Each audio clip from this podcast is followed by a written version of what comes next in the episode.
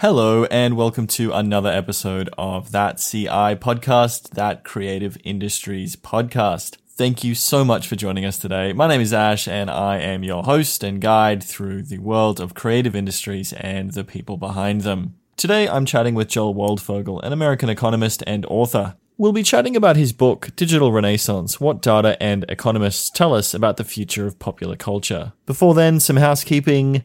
Basically, if you like the show, if you like the website, you can support us in a couple of ways. You can share an article or an episode online. You can rate this podcast, hopefully highly, wherever you happen to come across it. And now you can join the Patreon. If you head to patreon.com slash that CI podcast, you can sign up, support the project, and get early access to episodes and interviews before they're released to the general public. So, on to the interview. I started my chat with Joel in the usual way by asking a bit about who he is and what he does. Sure. I, am an economist and I, I, teach at a business school. So I teach economics to business students. And then the research side of my life is that I do research, well, basically on the creative industries and in particular on how digitization has affected creative activity in music, movies, books, television, and so forth.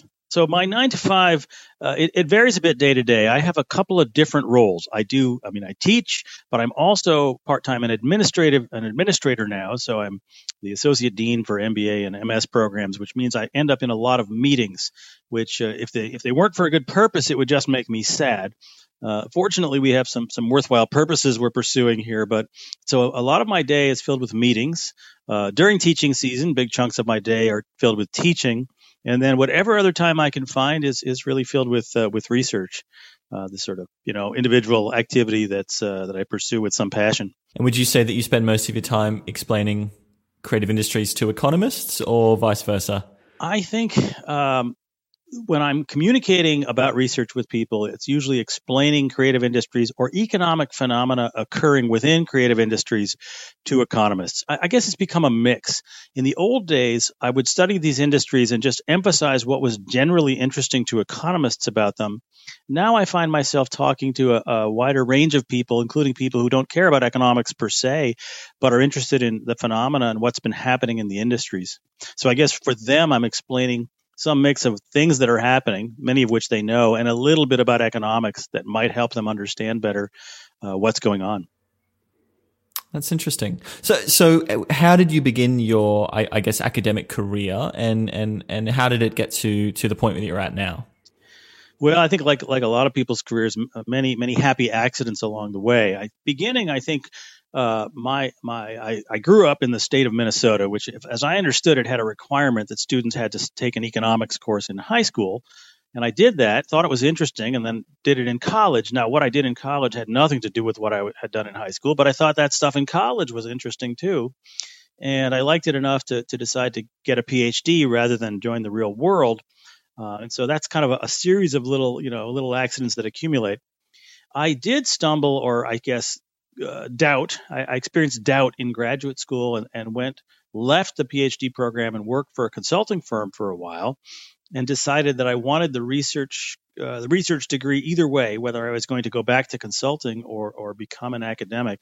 And the when I went back to grad school, I really enjoyed working on topics of my choice. I discovered that that was something I really liked, and so decided to go the academic route. But then I think a series of other kind of random events uh, ensued later. I mean, I came out of grad school studying, uh, of all things, the effect of criminal conviction on the lifetime earnings of ex offenders, which is an interesting topic, although not of much interest to me anymore. And just based on the people I was working around in my first job, I got interested in industrial organization or the economics of industry, and through a series of random events, got interested in studying the radio broadcasting industry and I studied that in the early 90s, and, and le- that led to work on other media industries. All of this was pre digitization. And you know, once you've written a few papers on a topic, it kind of makes sense to deepen your knowledge. But then digitization arrived, and I was poised to think about how it affected the various industries I'd been looking at. I think at that point, uh, the, the, event for, for a lot of us was Napster. And when Napster arrived, and all of a sudden the recorded music industry was seeing its revenue plummet, my first thought was a very kind of 20th century thought, which was that, oh my gosh, you know, that the revenue is collapsing and those of us who are willing to pay for things are going to suffer because there will be no new products and, and there will be so much loss of, of satisfaction and consumer surplus and all the rest. And so my, my first impulse in studying it was to try to understand just how, how destructive would be you know the interruption of revenue flows to creative activity in these industries. And I think with that we are pretty much walking into uh, the book you've written Digital Renaissance What Data and Economics Tell Us About the Future of Popular Culture. Yeah, this book is about uh, the effects that new technologies have had on creative activities in these industries. And really, the story of digitization begins with the story of the bad news of piracy, the collapse of revenue, and the threat that we would ne- you know, no longer get any new products. And but but technology hasn't just been piracy. We've had about 20 years almost since Napster. There's also the advent of of streaming, uh, which is you know both streaming and piracy are in some sense bad news, in other senses good news. But then on top of that, we've had big reductions in the cost of making things. So if you think about it, there's like bad news on the revenue side, there's potentially good news on the cost reduction side, but then not so fast there's bad news because the inmates are now running the asylum. I mean, anybody can release things. There's no adult supervision. So it's not at all clear that we would end up post various technological changes in a good situation or a bad situation. I guess the title of the book tips my hand a little bit, but at least as of sort of going in, it's not clear what we're going to find why would piracy mean that there are no new products? Like, what what, is the kind of for the feared mechanic there? Yeah, sure. So, uh, uh, what what piracy brought to music was the you know the uh, really a collapse of revenue between 1999 and about 2010. Recorded music revenue fell by over half in, in essentially the whole world the recorded music industry, they tell us, and I think it's true, that it's a very investment intensive industry. To bring a product to market, the traditional major record labels are spending a million or more dollars for a new album by a new artist. And the reason it costs so much is because they have expensive studios and highly skilled, uh, you know, technicians, and then they have to get things onto the radio, get videos made. It's very expensive to bring a product to market. But the tricky thing is that most new products fail. So not only is it expensive just because it's expensive to bring things, but you have to bring a bunch of failures as well as successes to make any money. So it's just a, it's been a very expensive business. And now if revenue falls by half, the ability to invest in potential new products is really going to be curtailed. And so that's where one could expect or fear uh, a real drop off in the creation of new products how much of these changes that we saw at the you know at the, at the end of the 90s um, and, and going forward, how much of this is, is, is really just about changes to technology and how much of it, if any, is about changes to, to, to industries and to, to say IP law? I, I, think technology is really driving things. I mean, so it is true that the extent to which people can copy things uh, is driven by both law and technology. But what really happened was the advent of technologies that made it so easy to copy things that even though there were laws against it, the laws couldn't control the, the behavior. It's somehow it's the laws in conjunction with the technology that determine what ultimately happens. And so, in my mind, the first round of digitization was the advent of easy piracy, the easy ability to consume things without paying for them. Now, fortunately, that's not the only aspect of digital technology. That's not the only thing that digitization brought to the creative industries, but I think that was the first thing that digitization brought. Why didn't these fears come true? Well, because the what digitization also brought us was a, a reduction in the cost of producing most kinds of creative products you know, if you think about production and distribution and promotion, uh, with each of these industries, so production in music used to entail a, a costly studio equipment, you know, skilled labor to produce uh, a recording, and then you need to make a physical copy and ship it to stores that needed to agree to stock it. Uh, all these things were, were very expensive. What digitization allowed is with very low cost technology, it was easy to record music also, because of digitization, it was possible to distribute things digitally. It didn't cost much at all to get your song available on iTunes, and all of a sudden you had national or global distribution for something like $10, as opposed to the thousands of dollars it might have cost in the past to get things to market. And even promotion, promotion remains challenging, but there are a lot of ways for people to learn about the new products. So digitization enormously reduced the costs of getting products from the producer, from the artist, over to the consumer. Right. So as revenues went down, so did costs. And so if revenues fall and costs fall, then it's hard to predict. You know, going in, it's hard to predict. Will th- will this be the end of production, or will costs fall enough that even with the challenges that revenue, the challenges that, that were experienced, uh, would there still be new production? And, and, I should say, this is not just a book about music. Music is kind of the canary in the coal mine because piracy hit it first. But digitization has had interesting effects on all these industries, and in some ways, uh, uh, you know, music experienced the negative shock to revenue. But in the other industries, in books, in in, in movies, uh, in television, although there always has been some piracy, there wasn't a cataclysmic reduction in revenue. So instead, what digitization really was in the other industries, it mainly operated through the reduction in costs. And so it was mostly digital good news instead of digital, digital bad news, except for that adult supervision problem. Sorry, what's the adult supervision? yes, oh, yeah, I was hoping I was meant that to be a bit of a cliffhanger. So in the old days, in all these industries, a person comes up with an idea, you know, a pitch for a film, uh, an idea for a, a, a, book, and whatever, and takes it to uh, one of these. I'm going to call them an investor, but really it's the it's the intermediaries. It's the the, the publishing houses, it's the uh, music uh, record labels, the movie studios, and so forth. They have to decide: is this something that I want to greenlight and invest in? And uh, and so what most projects were rejected. Only a small number were chosen to be greenlit and invested in. And then there was some nurture. There was some nurture and curation. I mean, there are these wonderful stories of Bruce Springsteen. You know, his first two albums weren't very commercially successful. And nevertheless, his label stuck with him and invested 14 months of studio time for the third album, six months for the song Born to Run alone.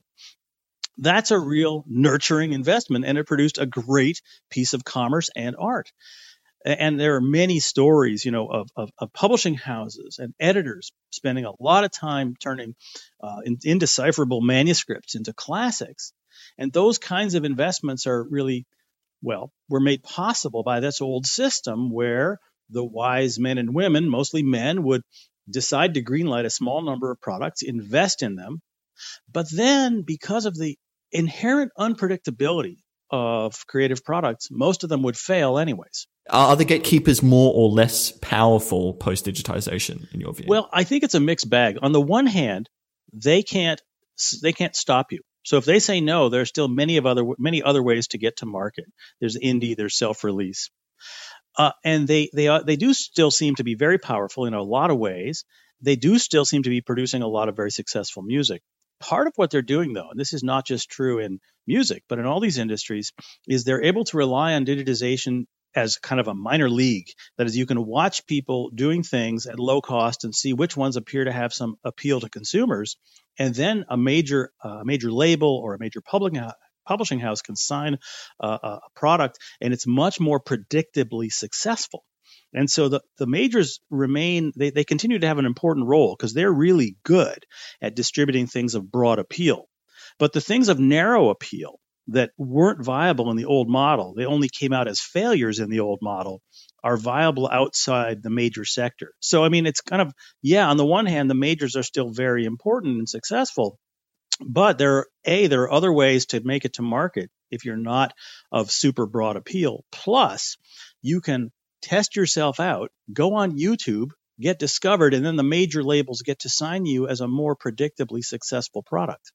Right. So th- this is a landscape where um, v- very obscure acts can can find whatever audience there was for their art in the world. Like they, they can find it because um, they they can you know access distribution basically freely. Yeah. Um, and at the same time, there is still revenue generation possible for Bruce Bruce Springsteen to spend six months in a studio.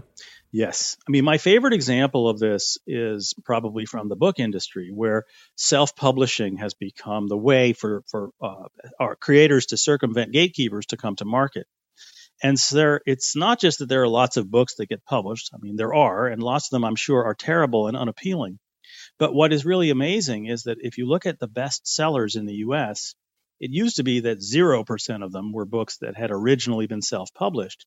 Within a few years after the introduction of the Kindle, you know, Amazon's, uh, Amazon's device and ecosystem for selling self published books, within a few years, about 10% of the best selling titles were books that had come to market originally as self published books. I mean, the most famous example is probably the Fifty Shades series. And I think serious critics would all tell you that it's artistically not very good but it's very popular. And I think what's interesting about it is that uh, you know, it's, it's people deride it as mommy porn or whatever you want to call it. But the point is, serious publishing houses looked at that and said, I don't see a product there that I would call a book, and rejected it and things like it. But then when it went to market on its own and found great success, they said, Oh, I see that's a product. I will now re release that. And so many of these self published books that weren't recognizable as a product that the respectable industry ought to be selling found success outside the traditional system and taught the traditional system, oh, I should take that seriously as a product. Now, there's a different question about how seriously I should take it as art, but just uh, from the commercial perspective, it was a market that was able to create itself despite what the gatekeepers thought. Yeah, and there are I, I don't particularly buy into them, but there are some some people who think that arguably the kind of quality of cultural products is falling. Uh, this is something I, I, don't particularly buy into. No, but I, am with you. I mean, that's the problem, the absence of adult supervision. I think that it, it's worth a look to say, all right, so this stuff's making it through, it's finding success, but is it any good? So one of the more heroic things I attempt in the book is to try to document uh, two things. Uh, one is, or I should really say three things. One is, okay, is there more new stuff? And that's an easy one to document. Yes, there's more. There are more new products in all these industries, despite the collapse of revenue. This fall of co- reduction in costs seem to have outweighed it. So we have more new music, more new books, more new television, more new uh, movies. Th- that's easy. Second question is: if you look at the stuff that currently succeeds, is a large and or growing fraction of it stuff that wouldn't have come through at all before? So I, I use this term uh, ex ante losers, meaning ex ante before the fact. You know, at the time the investors get the the pitch, there are the things they used to say no to, but that now make it through anyways. So I use the word ex ante losers to describe them. Is a growing share of the the ex post winners, that is the things that end up as best sellers in any of these markets, are they things that wouldn't have made it through before? And the answer is pretty resoundingly yes in, as I mentioned, the self published book number in the romance category of self published books, the share that came to market as self published among bestsellers rose to 50% in the period not long after Kindle. I mean, that's just amazing. Half of the bestsellers were books that that didn't go through the traditional process. So yeah, so a big a big share of what's successful is stuff that really wouldn't have made it through before. But the, even that's not enough to convince us that we're in a digital renaissance. I think that the real question is the quality question. How good is new stuff compared to old stuff? And I, I recognize that, you know, this is a, a hard, A, a hard question, B, a question that almost goes beyond what an economist is qualified to talk about. But, but having said those things, let me forge ahead at least be, try to be clear about how I'm going to measure these things. Um, and, and for, so there, there are a couple of ways to measure quality. And I guess I'm putting the word in quotes, at least in my head. One way is is not aesthetic value, but rather just do people like it? Is it something that people want? Let's so, so let's you might even prefer a word like appeal to the word like quality. So in, in music, uh, I have a way of getting at this that's uh, that's that's kind of interesting. I think. Suppose you had data on the tendency for people to use or buy new versus old music. So let's say it's the year 2010, and you can see of the people of the music that people are using, what what share of it's from this year versus last year versus the year before, and so forth. If you had such data, what you'd see is that people tend to use old music less than new music, just sort of standard depreciation. You look at what's on the radio or what's selling, that tends to be true. And we don't think that's because old music's bad. We just think that's because people get sick of stuff and they, they, they migrate to the new. But suppose you had that same kind of data for multiple years.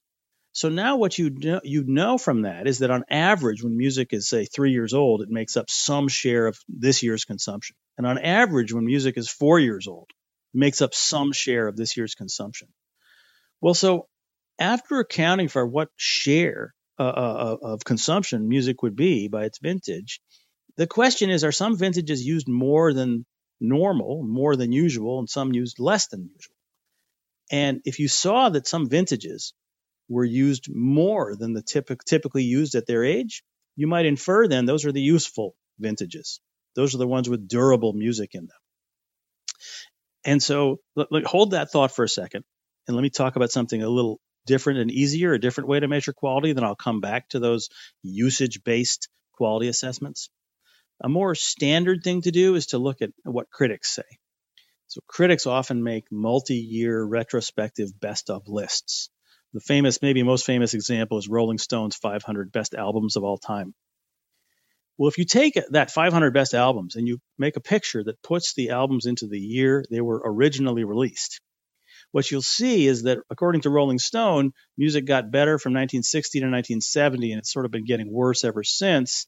Uh, and, and anyways, but the question is, what happened after Napster?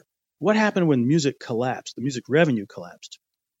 Rolling Stone did this a while ago, so I found a bunch of other critics who've done similar kinds of things, Pitchfork and just quite a lot of different outfits, professional outfits that have done multi-year retrospective lists. And what you see is that uh, as music revenue just collapsed after 1999, this index of quality put together from splicing these together, it doesn't fall at all. It just kind of remains steady at the level it had been at around 1999. Now, there is a lot to like and a lot not to like about what critics are saying. So let's go back to the usage-based stuff that I was that I was talking about, where you know you infer that a vintage is good from how much it's used more than vintages that how you know of that age are typically used. Here, here's what's interesting. I know that was a little gnarled as an explanation. If you look at the time series you get from this, it looks uh, they look the ones from airplay data or from sales data of music look a lot like what the, the, the critic based index looked like. They rise from 1960 to 1970 and then they fall. And there's sort of stability between about, you know, the period 1980 to about 2000. The two that are based on usage, the one based on airplay, the one based on sales data, after 1999, and again, this is the period when revenue is collapsing, what happens is these, these quality indices based on usage rise substantially. They reach the level they hadn't seen since sort of the mid 70s. And so this is really kind of, to me, this is sort of stunning. Revenues collapsing, you'd expect, uh, you know, a cessation of good new production, and instead, the stuff that's being produced is quite useful to people. You might call that quality. In fact, this was kind of the big aha moment for me at about 2011 or so when I got these data and I thought, my goodness, this is entirely different. This is not at all what what uh, what I would have expected given what's happening to revenue. And just to go a little deeper into the intellectual history of this, I I was one of those guys in the early 2000s who was spending a lot of his research effort trying to understand the impact of piracy. And I had, you know, and it's actually a little bit hard to document the in, impact of piracy just because things that are stolen are popular. So it, some, it looks to some people as though piracy stimulates sales because things that get stolen a lot sell a lot. But if you're careful about it, you know, and, and you, you can see that piracy seems to actually be displacing sales.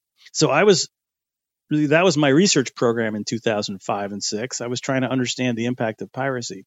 You know, fast forward six years to about 2011 and realizing, oh, the apparent quality of music seems to be rising despite that, you know, that that enormous uh, reduction in revenue.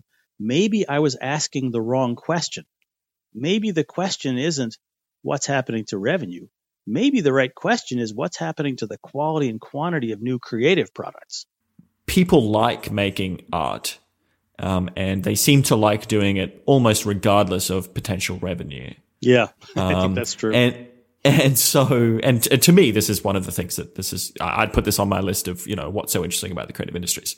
Um, could it be that this is quite a lot of explaining why there's still good art out there because we've reduced the the, the barrier to, to entry to basically zero, uh, and so people are willing to make art. That doesn't mean that they're making money. This doesn't mean you know that the um, that it's economically interesting just because the quality hasn't dropped. Does does that question make sense? Yeah, I think so. And I would add one important wrinkle. So a big a, big part of my story uh, hinges on two things together. One is costs fall so many new people can try their hand, which is really what, what you're saying. And I agree that part of it is that part of the return to this isn't economic, it's just passion or love of doing it. But let's add one more thing to this uh, situation, which is that it's very unpredictable which products will succeed. And now to think about how that affects how uh, cost reduction will will will affect consumers and, and the, the, market. Let's just think about the following for a second. Pretend that the the success of of let's say music or any new creative products was perfectly predictable. Let's pretend that for a second. Then if costs fell, then what would happen is that the intermediaries would now greenlight a bunch of new stuff. But all that new stuff would be worse than all the old stuff. So it would be valuable to consumers, but it wouldn't be enormously valuable to consumers. It would just be, oh, some marginally beneficial stuff. Maybe it'd be valuable to some niche audiences. But in a world where quality is really unpredictable, and again, I, by quality, I just mean commercial appeal. If something happens and there's a tripling of the number of new songs, which is basically what happened, or a you know a factor of 10 increase in the number of new movies, if if that's what happens and what's going on is like we're taking these random you know draws out of an urn or we're buying lottery tickets as it were a lot of it's going to turn out to be really bad meaning appealing to very few people. In fact you know in talking about uh, self-publishing cory doctorow referred to one of the self-publishing sites as an open slush pile right? There there is this view that there's a lot of garbage out there. And i'm sure that's that's right but because of this unpredictability, lots of new stuff. Maybe most of it's a slush pile, but a few of those things aren't. And that's what really matters. So it's yes, many people can try the point you made. Many people can try. Many new products can sort of take a take a take a shot. A lot of them are bad, but a few of them turn out to be really good, and that's why I and that's why I think it's really important that when we see a large and growing fraction of the commercially successful products being the products that couldn't have made it through before, that's consistent with the story that really propels the digital renaissance. It's not just that we can get a bunch of new stuff, it's that we can get a bunch of new stuff. And since we can't predict, a bunch of that stuff turns out to be good. So it's it's it's these lottery tickets that strike it big, which were previously not being purchased, or I'm exactly. not sure what the metaphor is, not being printed or something. Yes, uh, this yes. this is kind of um, this is where the growth is coming from. Yeah, so I, am a you know I'm, you can probably date me from my cultural references, but Tom Petty has this had this song called "Even the Losers Get Lucky Sometimes," And I have this tendency to refer to these products that wouldn't have gotten through before, but that can get through now as ex ante losers. And I think we're living in an era in which the losers are getting lucky. Um, I was looking at a, a piece about uh, Netflix. Yes.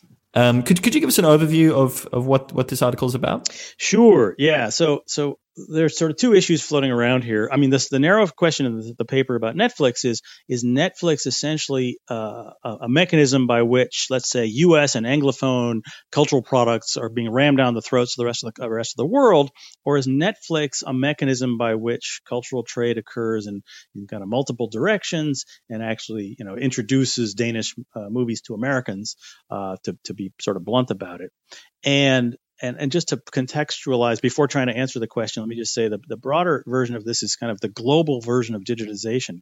Lots of new products can become available and it's cheaper to make them available across borders. This is really true for music and movies. Uh, in the music example, you know, to sell a, a, piece of music abroad, you had to find a label that would print it abroad, and then record stores had to carry it abroad. And since most products fail, that was expensive, and so Norwegians rarely had a chance to sell their music in the U.S. But with digitization, so this is going to be about Netflix and Spotify. Uh, a lot of things get made available to a lot of people, and it doesn't cost is, you know it's not like the costliness of theatrical distribution where you need to find you know lots of people near a physical theater to watch something. Stick it on netflix. If you can find 50,000 people across the globe it might be a winner so I did this paper a few years back. I think I talk about a little bit in the book, but I looked at 50 years of basically trade data for popular music. So I created trade data out of pop charts across many countries. And the, the notion there was that, well, the 90s, this isn't really digitization, but it kind of is. There's the internet, there's MTV, there are these various technological threats to culture. And, you know, in the early 90s, the French were lobbying pretty hard for a cultural exception to free trade precisely because they thought technology would, would swamp their products and, and American music and British music would swamp their, all of their cultural patrimony. Um, and so what was interesting is in this kind of era, looking right up till about 2000, surprisingly, the domestic shares of consumption in music were rising despite these technological threats like MTV and the internet. But I kind of did that too soon because digitization really happened in music with the iTunes Music Store in 2003, at least in the US, and then a few years later elsewhere, and then with Spotify in 2008 through 11. Because with that, not only, I mean, at that point, everything was available everywhere. And with Spotify, essentially everything was available everywhere where you don't even have to pay an extra dollar or an extra penny to hear another song. And so if the French were scared in 1990, they should have been really scared in 2008. But a funny thing happened. The, the and this is this is also in the book. I mean the the what happened with Spotify, uh, the availability of everything everywhere was that it really advantaged. It really seemed to advantage the small countries because they had had trouble distributing their stuff everywhere, whereas the American music was already kind of available everywhere. And so this is a sense in which technology was, uh, uh, you know, really helping the small guys, even though I think traditionally cultural policy has been about technology hurting the small guys. But I don't think that's what ha- is happening at all with digitization. So to to circle around to Netflix again, uh, what is the what, what was the conclusion? Yeah, so so the the uh, the question there again is, is, is essentially is it like American stuff being made available elsewhere, or is it stuff from all over being made everywhere else? And there you need to say, well, compared to what? So we we compared uh, Netflix pattern of availability of products across places to what's happening in theaters and meaning you know through theatrical distribution the traditional way that that stuff was distributed and the answer is that netflix although kind of everything is less available because netflix is a funny curated platform they have a small number of products because you know it's they, it's a subscription service so they just want to buy enough things to get you to subscribe but nevertheless relatively speaking it was not the US content that was relatively more available on Netflix. It was actually a lot of uh, Scandinavian countries uh, that were relatively advantaged by Netflix. Now, it's early days. I mean, that was a study of Netflix based on not not streaming behavior, but cons- but availability of products across places. And Netflix has been going, you know, that was like twenty billion dollars ago in terms of Netflix investment. They have literally been spending six, eight, ten billion dollars a year creating content, and a lot of that content is not in English. And I think they're experimenting. They're trying to figure out should I just create, you know, w- will products, you know, in in uh, in Flemish Dutch just be interesting to Belgians, or will Americans watch them? Will the stuff in Japanese be interesting to just the Japanese audience, or will Americans, or you know, Americans and others? They're figuring this out, and that will determine ultimately whether Netflix you know the extent to which it's just a series of disconnected regional services or whether there's some global content that will be appealing to people. But what's just not at all obvious is that the global content will be just American content, the way um, distribution of American products across the world has always worked. It's entirely possible that it'll be more of a mix consumed, you know, in different places from different places. Just as, as an aside, how many researchers do you think would love Netflix to open the doors on on that data? Oh my goodness! Well, I, am first in line, but yeah, a lot, everybody. I mean, it's not just the researchers. I mean, this is actually there's a serious concern here, which is that a lot of uh, these industries find themselves sometimes asking for help and policy relief and and so forth, and yet we really don't have much data. I mean, the uh, like books have become I mean, Nielsen still has data on books, but a lot of the books are being sold as electronic books at Amazon. Only Amazon has the data. A lot of movie consumption is at Netflix. They don't share it with anyone. We don't really know what's going on. And I mean, to take a specific example, the Europeans still uh, provide enormous subsidies to domestic, that is, European production of film.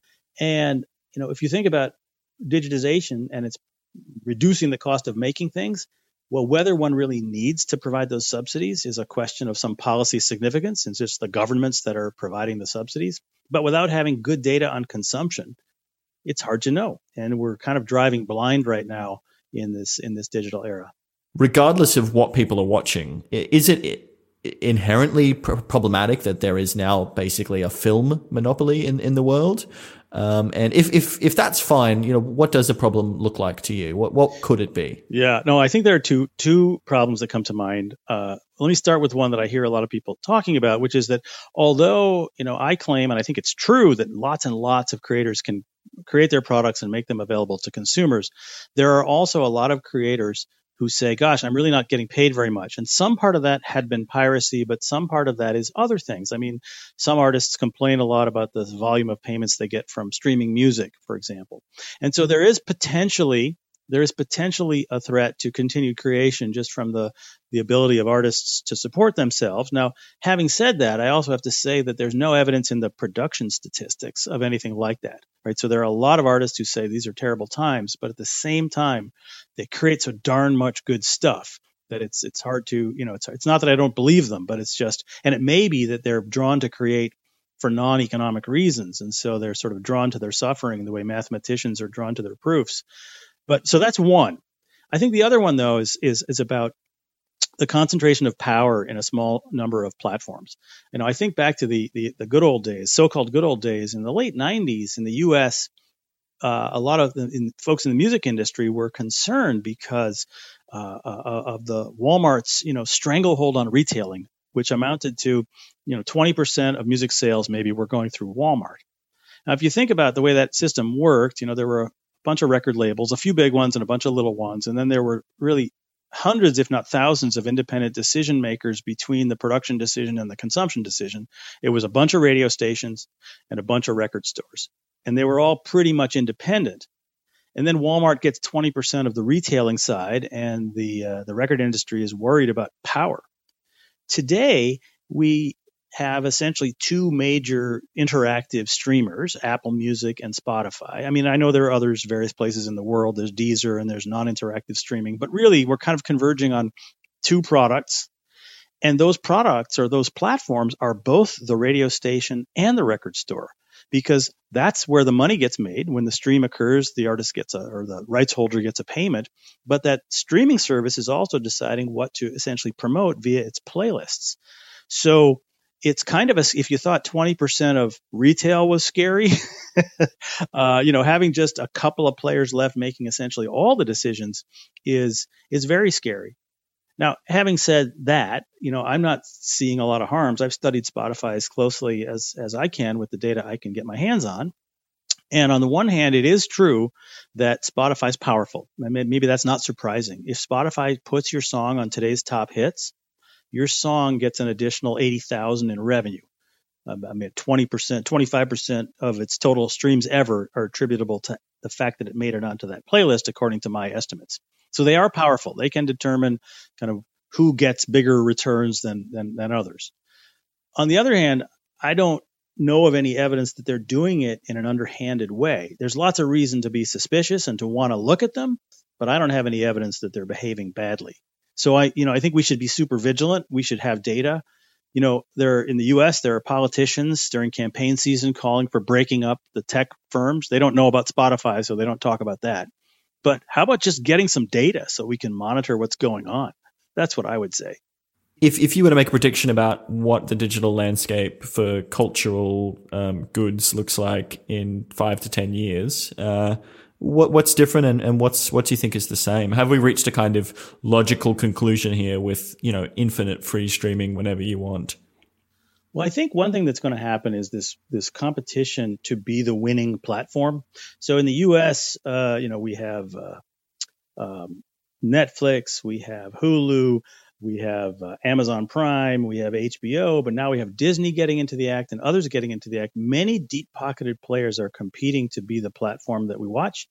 And they're going to continue throwing enormous amounts of money at this. And so it's going to be just an absolute bonanza for consumers for uh, easily five more years until there's some shakeout. I mean, it's it's no exaggeration to say that Netflix spent 10 billion to play in this game. Others are going to have to spend similar kinds of numbers. They won't spend probably that much, but I so I think it's we're just going to sit back and enjoy the show for a while, uh, at least as a medium term prediction.